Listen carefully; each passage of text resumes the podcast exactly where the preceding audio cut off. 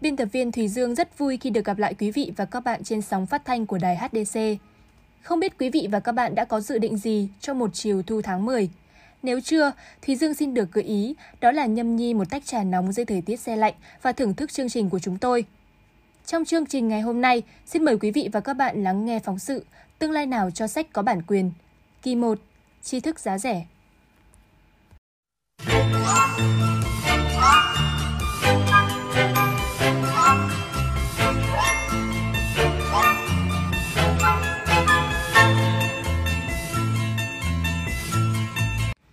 Dịch bệnh phức tạp không khỏi khiến người dân lo lắng, đặc biệt là phải hạn chế tiếp xúc.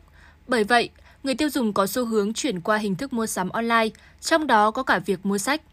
Lợi dụng nhu cầu này, hiện nay có nhiều đối tượng lập những tài khoản, fanpage giao bán sách giá rẻ nhằm đánh vào tâm lý của người tiêu dùng.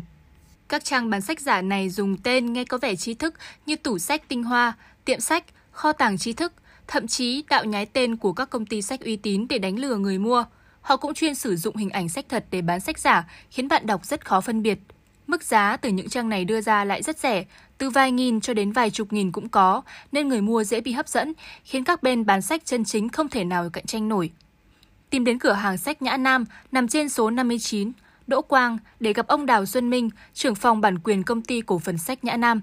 Trao đổi với chúng tôi, ông Minh không giấu nổi những sự trăn trở, bất bình của mình về vấn nạn sách lậu.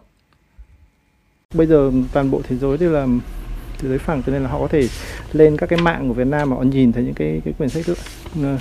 Họ sẽ biết được đấy là có sách lậu và có sách giả, thì họ sẽ rồi là những cái e-book lậu nữa, rồi là thì họ biết được là có những cái trường hợp như thế, và họ thắc mắc là tại sao mà Việt Nam mình chưa có cái hướng giải quyết.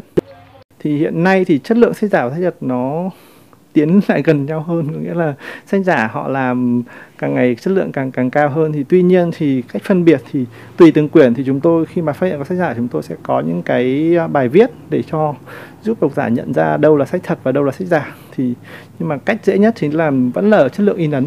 Những đầu sách chỉ có giá từ vài nghìn đến vài chục nghìn không khỏi khiến chúng ta tự đặt ra những câu hỏi hoài nghi về chất lượng của chúng. Người tiêu dùng chớ nên mua sách tại những trang mạng không rõ nguồn gốc, kẻo tiền mất mà nhận về thứ tri thức rẻ tiền. Bà Đào Quế Anh, Phó Tổng Giám đốc Công ty Cổ phần Sách Alpha, năm nay đã ngoài 50 tuổi.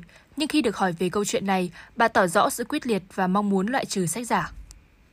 Câu chuyện này cũng vẫn là một câu chuyện giằng dai mà chưa có hồi kết. Thì lậu bản quyền bây giờ nó trở nên quá tinh vi, không chỉ đơn giản là sách giấy in lậu, mà còn có e-book in lậu.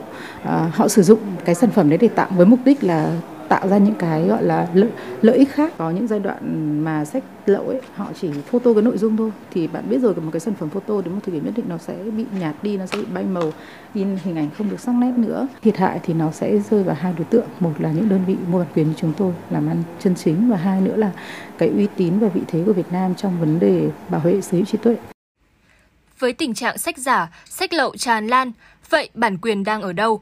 Để trả lời cho câu hỏi đó, xin mời quý vị và các bạn theo dõi tiêu điểm Tương lai nào cho sách có bản quyền, kỳ 2, đi tìm giải pháp, được phát sóng vào sáng thứ 5 tuần sau trên kênh podcast Báo chí 9A. Phóng sự được thực hiện bởi biên tập viên Thùy Dương, Quế Chi, Thiên Hương và Đức Anh, chịu trách nhiệm sản xuất Quang Đương. Xin kính chào và hẹn gặp lại!